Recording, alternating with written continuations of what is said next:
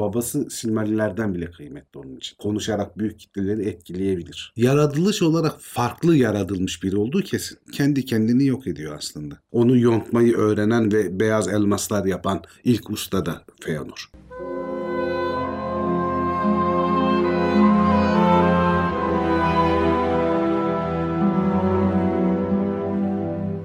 Merhaba Zafer abi. Merhaba başkan. Nasılsın Zafer abi? İyidir senden ne haber? Ben iyiyim. Çünkü konuşmalara doyamadığımız bir karakteri işliyoruz bugün.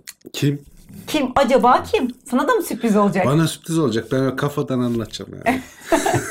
Merhaba patron. Merhaba Dilek. Artık bilerek kendini hatırlatıyor. Evet, Sesli evet. gülüyor ki ben de buradayım, ben de buradayım. Ben saksı değilim. Doğru söylüyorsun öyle yapıyorum evet öyle yapıyor. Zafer abi bugün karakterler serimizde Miriel ve Finwë'nin oğlu Silmarillion'a yarattığı Silmarillerle ilham olan iyi mi kötü mü tartışmalarını asla bırakamadığımız Feanor'u işliyoruz. Evet. Noldor'un en büyük bilgelerini hatta bütün elfler arasındaki en büyük zanaatkar, sanatçı ve bilim adamı diyebileceğimiz bir karakter. Çok ilginç bir karakter. Feanor iyi midir, kötü müdür? Genel bir biyografisinden bahsettikten sonra oraya da döneriz. Zaten bu konuda bir video yaptık. Feanor Aynen. iyi mi, kötü mü diye. Aynen. Şurada ah yerini öğrenmişsin. Şurada gösteriyoruz o videoyu da Aynen. onu da izleyebilir arkadaşlar. Feanor Trion'da doğuyor yani Valinor'da doğuyor. Batı'da doğuyor. Babası göç edenlerin Noldor'un başı zaten. Ağaçların yıllarına göre 1169 yılında doğuyor. Yalnız şöyle hatırlatalım baştan. Ağaçların yılları bizim anladığımız yıl hesabına göre yapılmıyor. Bir ağaç senesi 9579-580 yıla denk geliyor günümüz takvimine ya da Orta Dünya takvimine göre öyle diyelim. Kaç kaç? 9580-79 gibi bir şey. Tam net bir rakam yok ama o arada 79-80 yani. Sen 9600 de işte. 9600 Aynen. sene kadar bir şey. Evet. Uzun Geçebiliriz. can sıkıntısının olduğu zaman. Yani işte babası Finve babasıyla çok özel bir ilişkisi var. Hatta şey denir babasıyla ilişkisi hakkında. Silmarillerden bile daha çok sevdiği tek şey babasıydı derler. Yani o kadar düşkündür babasına. Annesi de Miriel. Feanor korkunç güçlü ve tarife göre alev alev yanan bir ruhla doğuyor. O yüzden doğumu sırasında annesi kendi gücünden, ruhundan o kadar çok Feanor'a bırakmış oluyor ki yaşama isteğini kaybediyor. Bir süre zaten yarı ölü ya da bizim komada dediğimiz şekilde kalıyor ve kendi isteğiyle Mandos salonlarına ruhu götürülüyor. Ve bu şekilde ölüyor. Yani istemeden de olsa kendi gücünden dolayı Feanor annesinin ölümüne sebep olmuş oluyor. Feanor babası tarafından büyütülüyor. Babası da çok uzun seneler boyunca zaten ikinci evliliğini yapmıyor. Zaten elflerde aslında genel kural olarak tek eşlilik vardır. Hani çok nadir durumlar hariç ki film ve buna bir örnek. İkinci bir evlilik yapılmaz elflerde. Ama çok hani ilginç bir şekilde ikinci evliliğini yapıyor film ve oradan da kardeşleri oluyor işte. Kardeşleri de Fingolfin, Finarfin. Bir de iki tane de kız kardeşi var. O iki kız kardeşinden çok uzun uzun bahsedilmez zaten. Ama şey önemlidir işte. Finarfin ve Fingolfin çok önemlidir. Zaten Orta Dünya tarihini belirleyen karakterlerden biri de üvey kardeşi Fingolfin'dir. Fingolfin mi Feanor mu tartışmaları da Evet, çokça evet. Yani olur. her ikisi de büyük kahraman, büyük asker, büyük yeteneklerdir. Fingolfin biraz daha şey, political correct bir adam yani politik doğruculuğu becerebilen birisi. Daha bir aklı başında diyelim. Feanor çok fevri birisi. Çocukluğundan beri. Çok kafasına eseni yapan. Zaten çok toplu çalışmaya falan da müsait biri değil. Genelde yalnız uğraşmayı, yalnız yapmayı, yalnız araştırmayı seven birisi. Ve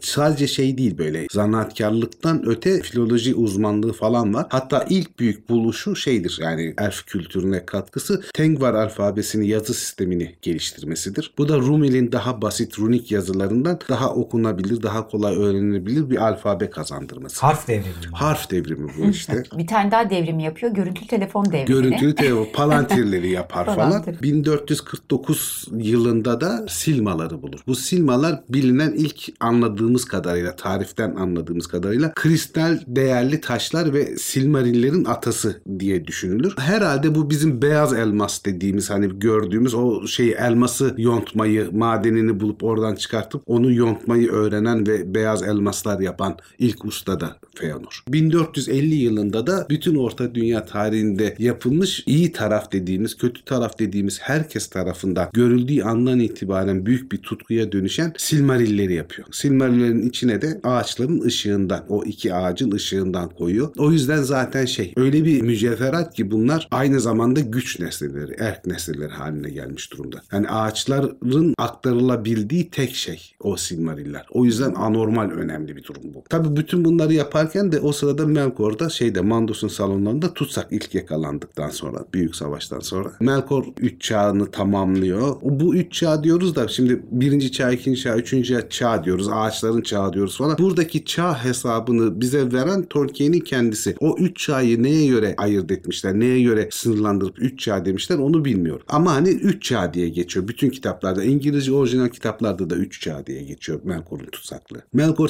çıktıktan sonra Manve'nin affıyla falan oralarda e, özgürce dolanabildiği için ama Orta Dünya'ya geçişi yasaklanmış bir durumda. Kendisine en yakın soy olarak Noldor'u buluyor. Çünkü Noldor biraz daha hırslı, biraz daha yapıp etmeye, bir şeyleri üretmeye, bir şeyleri bulmaya, geliştirmeye çok hevesli. Kalabalık da bir topluluk. Vanyarlı zaten hiç bulaşamıyor. Çünkü onlar Manve'nin zaten yanından hiç ayrılmıyorlar. O yüzden de hani onlarla bir işim olmaz diyor. Teleri elflerine de şey diye bakıyor. Orta dünyadan çok geç geldikleri için daha ilkel görüyor onlar. Yani benim zekama falan hitap edemezler. Bunlar büyük iş yapamazlar falan diye düşünüp Noldor'la uğraşmaya başlıyor ve çok önemli bir kliği orada anlıyor. Üvey kardeşleriyle Feanor arasında zaten Feanor'un çok yalnızlığını sevmesinden ve babasına aşırı tutkulu olmasından dolayı üvey kardeşleriyle arası iyi değil. Yani bir husumet durumu yok ama onlardan uzak. Bu kliği sezinlediği için Finarfin'le Feanor arasında dedikodular yayıyor. Birbirlerinin kötülüğünü istediğine inandırmaya çalışıyor falan. Daha büyük planda da zaten Noldor'u içten içe örgütlüyor. Valar'a karşı örgütlüyor biraz. Siz burada tutsaksınız diyor. Herkesin kendi hanesi olsun, arması olsun, kendine ait kıyafetleri olsun falan diye onları bu şekilde de bölüyor. Sonra çok gizli bir şekilde şeyleri falan öğretiyor. Bunlara nasıl silah yapılır, nasıl kalkan yapılır, nasıl zırh yapılır. Bir şekilde silahlandırılmalarını da sağlıyor. Yani çok böyle katmanlı bir şekilde müthiş bir toplum mühendisliği yapıyor Menkor yani o sıralarda. Kendine benzetmiş demek ki biraz. E, biraz evet yani o yapma etme hırsından Görmüş dolayı yani bir de onu. şey işte o klik çok önemli yani Finve'den sonra ikisinden biri Noldor'un yüce kralı olacak. Hangisinin olacağı da önemli çünkü kralların bayağı hükmü var hani bizim yeryüzündeki krallar gibi Noldor kralları da bayağı lafları geçiyor yani o herhangi birisi arasında bir husumet çıkartabilirse ciddi etkileri olacak ve onları bölüp parçalayabileceğini biliyor. Çok başlılık meselesi kötü. Ne derler bizim e, İlber Hoca'nın dediği gibi öyle imparatorluk yönetmek aile yönetmeye benzemez. Kardeşi de katledersin babanı da diyor ya. Böyle bir durum var orada da yani. Bu arada Feanor evleniyor. Mahdan diye bunun demir maden işçiliğini falan öğreten Aule'nin de çok önemli yardımcılarından, değerli ustalarından olan Mahdan adlı bir demirci var. Efsanevi maden işçisi var. Onun kızıyla Nerdanel'le evleniyor. Nerdanel'den de bir elfe göre çok fazla çocuğu oluyor. 7 tane oğlu oluyor mesela. Feanor oğulları meselesi de ayrı bir efsanedir. Silmarillion'dan biliyoruz zaten. Tabii. Yani onların hikayesi de başka. İşte 7 erkek çocuğu oluyor. Nardanel bayağı güçlü karakterli birisi. Yani Feanor'un o fevriliğini falan dengeleyebiliyor bayağı. Kontrol edebiliyor onu 7 çocuğa kadar. 7 çocuktan sonra ufak ufak ayrılmaya başlıyorlar düşünsel olarak. Nardanel'in de çok eyvallahı yok. Hani şeydir sert bir kadın. O yüzden de hani evli kalıyorlar. Tabii boşanma söz konusu değil ama Nardanel'le de uzaklaşmış oluyorlar. Bu Feanor'u daha da bir bağımsız hareket eder. Daha bir kafasına göre eser hale getiriyor. Böyle bir sıkıntı çıkıyor. Zaten şey sağda solda Valar hakkında falan konuşmaya da başlamış oluyor o sıralar artık. Hani ya biz burada tutsağız istediğimizi yapamıyoruz bilmem ne. Melkor sürekli fiştikliyor tabii bunları. Valar O alanı var çünkü onun o Bak, sırada. Ama abi şey gibi o, genel kurmayda askerlik yapmak gibi. Yani Önüne gelene selam vermek zorundasın. Bütün şeyler valar orada oturuyor. Bütün Vallar orada oturuyor evet. Yani çok ortalıkta dolanmıyorlar muhtemelen. Ulmo bir tek okyanusun uzağında oturuyor. Onun haricindekiler orada oturuyor. Zaten hani çok orta dünyaya gidip gel. Turistik gezileri var. Şeyleri yok hani. Yerleşmeleri yok orta dünyada. Silmarilleri falan da görünce iyice kafayı kırıyor Melkor tabii yani. Onlar benim olmalı diye. Bütün herkesin hissettiği bir şey. Mesela bak şey ilginçtir. Silmarilleri reddedenler neredeyse hiç yok. Hani tek yüzüğü bile işte Galadriel, Aragorn, Gandalf, Sam, Bilbo Baggins. Yani bunlar reddedebilmiş, devredebilmiş başkalarına. Silmarilleri gören veremiyor mi? başkasına yani. Cem şimdi söyleyecek. Geçen hafta demişti ya. Var abi buldum diye devreden. Ha şey Meliana. Heh Melian. Ama alıyor. Kendisi vazgeçip veriyor. Ama Tabii. şey dönecek ya zaten. Şey- Silmaril artık orta dünyaya ait şey. Yani Valinor'a geri götürmek istemiyor onları. E zaten kendinden geçmiş kadın yani, Yani. artık öldüğü için kızına devrediyor. Tabii kendisi orta dünyadan ayrılıyor. Yani şey Valinor'a geçiyor. Bir toplantı sırasında Fingolfin babasına abimin diyor fevrilikleri falan çok sorun olmaya başladı. Noldor arasında bölünmeler oluyor. İlgilen abimle falan derken Feanor görüyor bunu ve onu da toplantı sonrasında kılıcını çekerek tehdit ediyor. Diyor ki hani sen aklını başına al. Hatta şey diyor bak üvey kardeşim bu kılıcın ucu senin dilinden keskindir. Babamla benim aramı açarsan, sevgimi elimden almaya çalışırsan o zaman Noldor halkı kendi efendilerini seçmiş olurlar diyor. Seni öldürürüm diyor. Tabi bu hikaye büyüyor aralarındaki bu bir de şey kılıç çekmek, tehdit etmek falan çok önemli bir şey. Valar toplanıyor ve Manve bunu Formenos'ta sürgüne gönderiyor. Trion kentinden, Noldor kentinden uzaklaştırıyor. Formenos'ta biraz daha kuzeye doğru bir yüksek dağlık bir bölge. Feanor gücenmiyor bundan. Zaten hani Trion'da da çok kalmıyor. Genellikle bütün Valinor'u dolanıp bir şeyler arayan, bir şeyler geliştiren falan biri. Yalnız babası buna çok sinirleniyor. Benim oğlum diyor oraya sürgün edilmişse o zaman diyor ben de oğlumun peşinden sürgüne giderim. O da Trion'dan ayrılıyor. Finwë ayrılıyor. Oğluyla beraber Formenos'a yerleşiyorlar. Bu durumda da şey Trion'da kalan Noldor'u yönetme şeyi Fingolfin'e kalıyor. Fingolfin böylece Noldor'un kralı olmuş oluyor. Çünkü Fin ve Formenos da artık orayı yönetir bir durumda değil. Krallıktan feragat etmiş durumda oğlunun lehine. Orayı yönetmeye başlıyor. Tabi bu iş aslında şey kitaplarda rastladığımızdan daha öte mektuplardan falan anladığımız kadarıyla Fingolfin ile Feanor arasında sürekli bir şey var zaten. Yani kimin kral olabileceği meselesi. Yani Fingolfin de kitapta Silmaril'de geçiştirildiği kadar hırsız, büyük olgunluğa sahip falan biri değil. Hatta şey bile denilebilir yani Finwë'nin gerçek oğlu yani harbiden ona yakışan oğlu Finarfin. Çünkü Mandos'un lanetini gördükten sonra Valinor'da kalmaya karar veriyor. Kendisine inanan belli sayıda Noldor'la beraber. Çünkü orta dünyaya kötülük götüreceklerini tahmin ediyorlar. Bu sırada Melkor sorunlar çıkartmaya devam ediyor. Artık biraz kontrolden çıkmış durumda. Hatta Formenos'a gidiyor. Feanor'a işte Valar'ı kötülüyor bilmem ne falan. O ilk başta Feanor'un aklına yatıyor bu ilk dedikleri falan ama sonra şey diyor. Silmarilleri de diyor sana kalacağını zannetme diyor. O Valar diyor senin elinden alacak onları falan gibi bir muhabbete girince Feanor çok akıllı birisi. Diyor ki yani bunun asıl amacı aslında Silmarillere çökmek.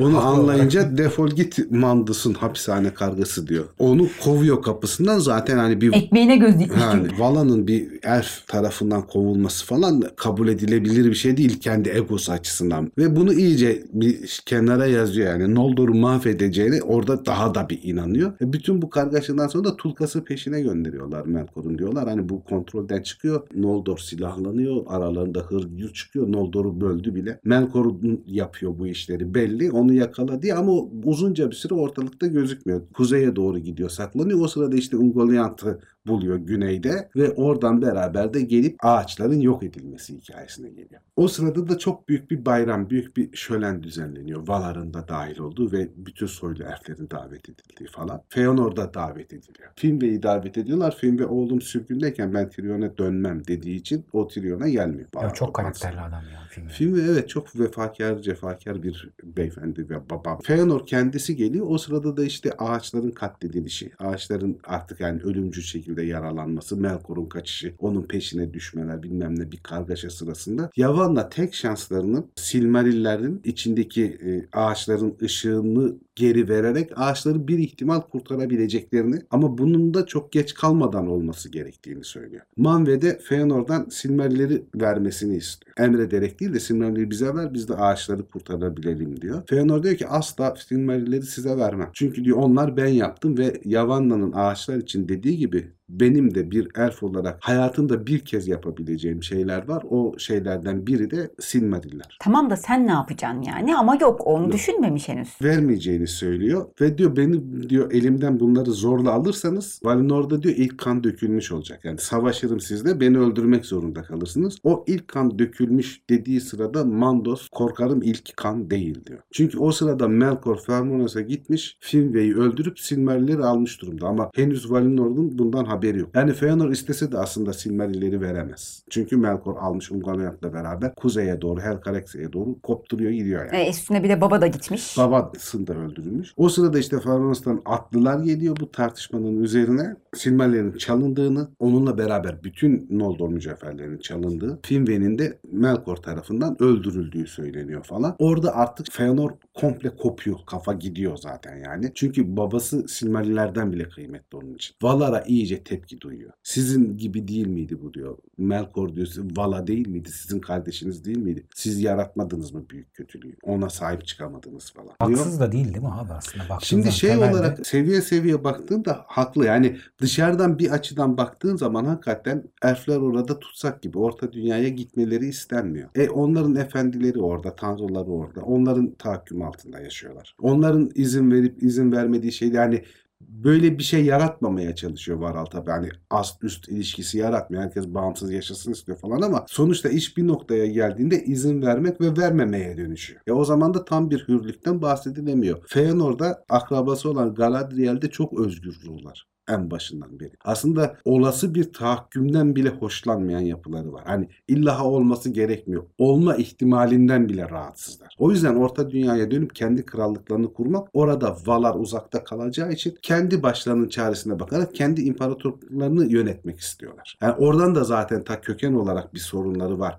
Valar'ın yönetimiyle ilgili. Feanor işte şey yapıyor yani benim babam öldürüldü falan diye bir Noldor'a Tyrion'da bir toplantı düzenleniyor. Çok da iyi bir hatiptir. Feanor'un iyi özelliklerinden birisi de budur yani. Konuşarak büyük kitleleri etkileyebilir. Tabii prompterdan mı okuyor o da bilmiyorum yani. Parantillerin üstünden yazılar mı geçiyor? Hani o, o kadar detayını vermemiş Tolkien. Metinlerine Tulkas yazıyor. Döverim döverim diye. Tulkas'ın edebi, edebiyatla ilgisi olmaz. Ya sen öyle zannet. Tulkas güleşçi. Tulkas güleşçi. Orada toplantıda falan bayağı bir Noldo şey yapıyor. Onunla beraber geleceğini falan söylüyor. Finarfin'le Fingolfin karşı geliyorlar. Yani Valar'a bir isyan olmaması gerektiğini falan. Hatta aralarında bir tekrar küçük bir toplantı yapılıyor. Oradaki tarifte şey diye geçer. Yani neredeyse tekrar kılıçların çekileceği, çekileceği kadar büyük bir tartışmaya dönüştü diye. Sonuçta Fëanor diyor ki ben gidiyorum inananlar benle yensin. Ama bu sadece benim babam değildi. Siz nasıl karaktersizsiniz ki babanızı öldürenden intikam almak istemiyorsunuz? Ve siz Noldor halkı o kadar onursuz musunuz ki kendi kralınızı öldürenden intikam almak istemeyesiniz? Yani bayağı iyi bir yerden yakalanıyor. Bir de şey vardır hani bir, bir gaza gelme durumundan da bahseder Tolkien orada. Yani diğerleri büyük bir coşkuyla evet gidelim falan oluyor. Finarfin'in oğulları katılacaklarını söylüyorlar falan. Finarfin biraz da oğullarını terk etmemek adına bu Noldor yürüyüşüne Morgoth'u kovalamaya gideceğini söylüyor. Beraber yola çıkıyorlar. En baştaki kuvvet Feanor'un kuvvetleri. Arkada Finarfin var. Onun arkasında da Fingolfin'in kuvvetleri var. Yani üç bölük halinde gidiyorlar arka arkaya. Gitmeden evvel evine dönüyor. Nardener'ler tartışıyor hatta Feanor. Nardener diyor ki hiç olmasa ikizlerimi Sondoğan, Amrot ve Amros'u bana bırak. Burada kalsınlar diyor. O da diyor ki hayır bütün çocuklarımı götüreceğim. Hiç olmazsa ikizlerden biri bende kalsın diyor. Hayır diyor bütün çocuklarımı götüreceğim. Sen Valar'ın sözcüsü olmuşsun. Onların tarafına geçmişsin. Beni engellemeye çalışıyorsun falan diye hanımla da bayağı tartışıyor. Nardener'in bunu deme sebebi Aule şey kehanetinde bulunuyor. Pek ondan bahsedilmez detay bilmeyenler için. Diyor ki bu göç devam ederse çocuklarından biri orta dünyayı asla görmeyecek. Yani Hmm. bir tanesini burada tutarsam diyor çocuklarımdan biri hiç olmasa şey olacak. Yani o bir çocuğu kurtarmış olacağım düşüyor diye düşünüyor Nardener. Ama gücü yetmiyor Feanor'a. Feanor bütün çocuklarıyla beraber yolculuğa çıkıyor. O da babasının yanına dönerek Valinor'da hayatını sürdürüyor. Ve bunlar büyük bir gazla devam ediyorlar. Orta dünyaya gidecekler ama neyle gidecekler? Yani gemileri yok. Gemi yapım işinden falan da anlamıyorlar. Teleri elflerin olduğu Hu limanlarının orada Telerilerden gemilerini istiyorlar. Teleriler de diyor ki hani biz buna müsaade edemeyiz. Gemileri falan veremeyiz. Feanor orada çok hiddetleniyor. Yani biz sizin geldiğinizde elinizden tuttuk. Kentinizi yapmanıza yardımcı olduk. Bütün kumsallarınızı inci ve zümrüt kristallerle donattık falan. Zor günde siz nasıl yardım Bir de etmezsiniz? kibirli Kibirli. falan diye çok kibirlidir. O sırada bir şey çıkıyor. Savaş çıkıyor gemileri almak adına Feanor'un tayfasıyla Teleri arasında. Teleri üç kez püskürtüyor bunları aslında. Yenilmiyorlar hemen. Feanor kaybedecekken arkadaki kuvvetler yetişmiş oluyor. İşte Fingolfin'in ve Finarfin'in kuvvetler Noldor'un sayı çok fazla arttığı için onu engelleyemiyorlar. Ve gemileri zorla almış oluyorlar. Yalnız gemilerin büyük de bir kısmını o sırada bunlara vermektense yakmayı tercih ettiği için Teleri çok büyük sayıda gemi kurtarılmamış oluyor. Bütün ahali gemilere sığmıyor yani. Gemicilikten anlayan birkaç kişiyle beraber gemilere belli miktarda Noldo biniyor. Kıyı boyunca kuzeye doğru ilerlerken diğerleri yürüyüşe devam ediyor. Abi şeyi soracağım sana. Limana gittiğinde yani bir ortada iki tarafın da haksız bir durumu var gibi geliyor. Sen ne diyorsun bu hani gelişen olayla ilgili? Ya Telleri'ye evet yardım etmiş doğru. Yardım istemek kötü bir şey değil. Tamam Telleri şeyden korkuyor. Valar'dan Valar'dan korkuyor. korkuyor. Vermek istemiyor. Savaşmak da doğru değil. Değil. Vermemek de doğru değil.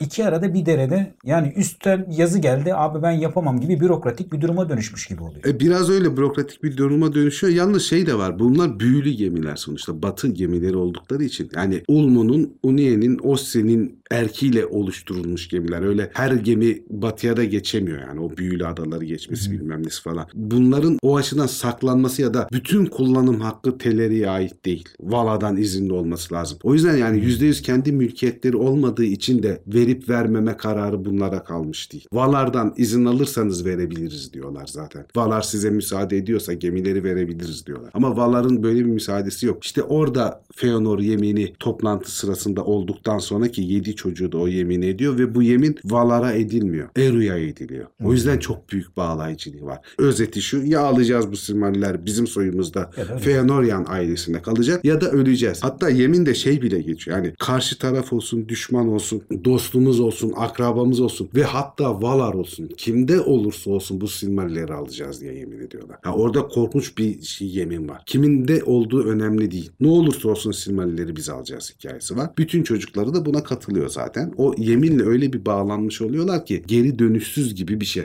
Daha sonra işte yola devam ederken de bir karaltı görüyorlar yollarında şeyde bir yükseltide. Onun çok büyük ihtimal Mandos olduğu söyleniyor. Ama hani habercisi Ula ya da sancakları olarak belki de Eohenwe olduğunu söyleyenler de var. O çok çok önemli bir şeyden bahsediyor. Sayısız gözyaşına boğulacaksınız. Tamamen mülksüz olacaksınız. Size mülksüzler diyecekler. Orta dünyaya geçenler için. Vay arkadaş. Ya inanılmaz ağır laflarla bir kehanette bulunuluyor. Kehanette bulunması bana o kişinin Mandos olduğunu daha yakın hissettiriyor Eohenwe'den. O Mandos'un laneti diye geçen şey şöyle sayısız gözyaşları dökeceksiniz ve Valar Valinor'u size karşı sınırlayacak ve sizi dışlayacak. Böylece sizin ağıtınızın yankısı bile dağların üzerinden geçemeyecek. Feanor hanesinde Valar'ın gazabı batıda en uç doğuya kadar uzanacak. Onları takip edecek her şeyin üzerine de bu lanet yayılacak. Yeminleri onları koruyamayacak ve yine de onlara ihanet edecek ve peşine düşmeye yemin ettikleri hazineleri her zaman son anda da olsa kaçıracaklar. Her şey kötü sona erecek ve her şey yeniden başladığında iyi olacak. Ve akraba ihanetiyle, vatana ihanet korkusuyla bu gerçekleşecek. Mülksüzler sonsuza dek mülksüz kalacaklar. Vay arkadaş. Allah cezanızı verecek Ha, demiş yani. yani kısaca. Feci bir şey bu. Hatta bundan sonra işte Finarfin diyor ki yok hani orta dünyaya geçmenin bedeli çok büyük. Orta dünyaya geçmeyelim diyor. Ve onunla beraber şey belli sayıda Noldor'da tekrar Tirion'a kentlerine dönüp orada yaşamaya devam ediyorlar. Çünkü yani hakikaten büyük lanet üstlerindeki öyle böyle değil. Bu mülksüzler lafı özellikle seçilmiş bir laf. Orta dünyaya geçtikten sonra Feanor'un ölümünden sonra zaten aslında direkt Feanor'un çocuklarından hiçbiri hiçbir zaman büyük hükümdar Noldor'un yüce krallarından biri olamıyor. Krallık şeye Finarfin hanedanına geçmiş oluyor. Bu seyahat sırasında işte kuzeye yeterince yaklaştıklarında çok güvendiği adamları yanına alarak gemilerle Loskar'a çıkıyor. Doğuya, Orta Dünya'ya çıkıyorlar ve Finarfin'in tayfasını da Galadriel falan da onların arasında orada bırakıyorlar. Plan şu hani gemilerle bir kısmımız gideceğiz. Oradan tekrar kıyıya yanaşacağız. Batıya geçeceğiz. Oradan diğerlerini alacağız. Tekrar geçeceğiz diye. Ama yolda Feanor o kadar çok söyleniyorlar ki yani bizi nereye götürüyorsun? Ne yaptığını zannediyorsun falan filan diye. Feanor çok kızıyor ve kendi çok güvendiği adamlar haricinde diğerleri geçemesin diye onunla beraber. Çünkü onlar bana yük diyor yani benim dediğimi yapmıyorlar. Yük onlar diyor. Gemileri ateşe veriyor. Ateşe verdiği gemilerin içinde de işte oğullarından ikizlerinden Amrot yanarak ölüyor. Orta dünyayı göremeden ölmüş olan o Aulen'deki kehaneti gerçekleşmiş oluyor. Loskar'a geçtiklerinde de işte biraz daha doğuya doğru ilerleyip gölün kenarına falan yerleşiyorlar. Tabii Melkor'un orada şeyleri var, casusları falan var. Aha diyor yani geldiler. Bunların çok güçleri güçleri de tam zamanıdır. Bunlar gelir gelmez esir edebildiklerimi edeyim, öldürebildiklerimi öldüreyim diye ok sürüleriyle bunlara saldırıyor. Bunlara saldırdığı zaman ama daha henüz şeyden Valinor'dan ayrıldıkları için şey derler onların yüzünde ağaçların ışığı hala yansımaktaydı. Ekstradan güçlü bir durumda ve bayağı çok ciddi kuvvetli asker bunlar. Hani iyi silahlanmışlar. Daha Valinor'dayken işte silahlar, zırhlar bilmem neler yapılmış. Bunlarla beraber Orta Dünya'yı atlar da geçmiş oluyor. İşte böyle de bir şeyi var. Hmm, Noldor atları doğru. getiriyor. Ve o savaş işte Dagorne'in Goliath yıldızlar altındaki savaşı kazanıyorlar. Yalnız şey çocuklarından kopuyor. Önden Agvant'a doğru at sürüyor. Daha Melkor'u hiç göremeden onunla karşılaşmadan Gottmog önderliğinde Balroglar tarafından Feanor çevriliyor. Çok iyi savaşıyor uzunca bir süre. Hatta şeydir e, direkt resmi olarak bir rakam verilmez ama birkaç Balrog öldürmüş olabileceği de söylenir. Hani kesin bir bilgi değildir ama söylence olarak öyledir. Tabi babalarının kopup önden gitmesiyle beraber oğulları peşlerinden gidiyor. Ama onlar oğulları yetişene kadar Gottmog tarafından çok ciddi şekilde yaralanıyor. Oğulları gelip şeyleri kaçırtıyorlar. Balrogları Agvant'a geri kaçırtıyorlar. Babalarının yaralı cesediyle beraber Eretvedrin'e Hitlum'un kenar dağlarının oraya çekiliyorlar. Feanor'da artık öleceğini, kurtulamayacak kadar yaralandığını biliyor. Ve şeye bakıyor, Tangorotrim'e bakıyor. İşte Feanor'u en kötü bulduğum yer burası benim. Tangorotrim'in zirvelerine falan baktığında aslında yeminlerinin boş olduğunu, kendi güçleriyle Valar'ın desteği olmadan Tangorotrim'le ve Melkor'la baş edemeyeceklerini anladı diyor Tolkien. Bunu hissetti. Ama ona rağmen çocuklarına tekrar yemin ettiriyor. Sonsuza kadar Silmarilleri almak için uğraşacaklarını. Orada ruhunu teslim ediyor ve daha önce ve daha sonra hiçbir elfin ölmediği gibi ölüyor. Bütün vücudu bu içinden gelen ateşle harla puf diye yok oluyor gidiyor. Yani hiçbir şey kalmıyor. Gömecek bir şey falan da kalmıyor. Feanor'un ölümü böyle gerçekleşiyor. Zaten Fea Koyenyaca'da ruh demek. Nor'da ateş demek. Nar ateş demek. Ateşin ruhu anlamına geliyor ve annesi ölümü seçmeden evvel anne adı olarak ona Feanor diyor. Babasının koyduğu isim Kurufinme. Hatta o da küçük oğullarından birine Kurufin adını veriyor. Tabi buradaki Finve adı bütün erkek çocuklarına kendi adını koyuyor. Yani hep adlarının başında ya da sonunda ek olarak bir filmve var. Sadece buna kuru filmve deyip diğerlerine bu ekleri olmayan adlar verseydi direkt varisçisi gibi görüneceği için Feanor belki de bu kadar da şey sorunlu olmayacaklardı ama babası her çocuğuna kendisi gibi davranıyor. Hepsi varisiymiş gibi davranıyor filmde. Ağaçların çağı 1497'de ölüyor. Ağaçların çağı hesabına göre. Çünkü Dagorni'nin Goliath'ta daha güneş ve ay oluşturulmamış durumda. 1169'da da doğumu var. Ama bunu şeye o 9579'da çarptığın zaman 3142 yaşında oluyor. Bizim anladığımız takvime göre 3142 yaşında ölüyor. Feanor bu şekilde hakkın rahmetine kavuşuyor. İlginç, güzel bir karakter Feanor ya. Güzel mi yoksa bütün duyguları barındıran bir karışım mı? Ya ben mesela bir sürü İşledik. yerde işledik şey her seferinde üzülüyorum mesela adamın öldüğüne. Çünkü dahi gerçekten Dahi dahi. Yani Onun ya- gerçekten dahi. yakınına yaklaşan bir Yok. herhangi bir elf yok yani. Yok. Ya işte Palantirleri yapan da o. Gerçi Palantirlerin tamamını kendi yapmamış ihtimali var. Ama sonuçta ilk Palantirleri yapan o. Yani bir başka ustalar da Palantir dökebilmişlerse, yapabilmişlerse, oyabilmişlerse Feanor'dan öğrendikleri için yapabilmişler. Yani Feanor'un buluşu Palantirlerde. Alfabeyi düzenlemesi onun buluşu. En iyi silahları falan yapan, zırhları yapan Feanor hanedanı direkt ne olduğu arasında. İşte silmaları buluyor, mücevherleri, incileri buluyor, onları mücevher haline getiriyor. Aslında bir şekilde Sauron'un o işi evirip çevirip yüzeye dönüştürecek sanatı da bir şekilde başlatanlardan biri Yaşıyor o. olsaydı torunu Celebrimbor'dan daha önce muhtemelen yüzükleri yapabilme ihtimali var elf yüzüklerini. Çünkü o yani tecrübeyle yetenekle beraber. Ben bugün sabah şeyi izledim. Daha önce yaptığımız Feanor iyi mi Hmm. kötü mü videosunu izledim. Tekrardan bakalım dedim neler konuşmuşuz orada. Politik davranmışsın zaten. Sormuşum ısrarla abi iyi mi kötü mü? E sonuç olarak yani ne yapalım? iyi mi kötü mü? Zafer abi her seferinde kaçmış bu cevabı vermekten. Yani şey e, lafı var aslında. Şimdi bir şeyi değerlendirirken kendi konumunda özelliğinde değerlendirmek gerekiyor. İşte Kierkegaard'ın bir lafı var. Diyor ki muhteşem olan ancak kendi ihtişamı içinde değerlendirilirse doğru anlaşılabilir diyor. Onun tabi deme nedeni şey Tanrı'nın bilimsel gelişmeye ters düştüğünü söylediklerinde Tanrı muhteşem olduğu için diyor. Biz o ihtişamı anlayamayacağımız için doğru değerlendiremeyiz manasında söylüyor ama bunu hani insan ya da elf işte yaratılmış düzeyine indirirsek o zaman da hakikaten Feanor'u kendi ihtişamı içinde o muhteşemliği o ihtişam içinde anlamak gerekiyor. Feanor o yüzden iyi midir kötü mü bakarsan evet şeydir hani bir kere çok sert bir adamdır. Kan dökmekten çekinmez. Hı hı. Hırslı bir adamdır. İnatçıdır. Dar